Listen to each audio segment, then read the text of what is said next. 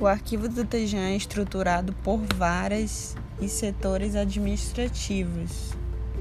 Sua organização física se espelha quanto à organização em ordem cronológica das varas cíveis, criminais e eleitorais do estado do Amazonas.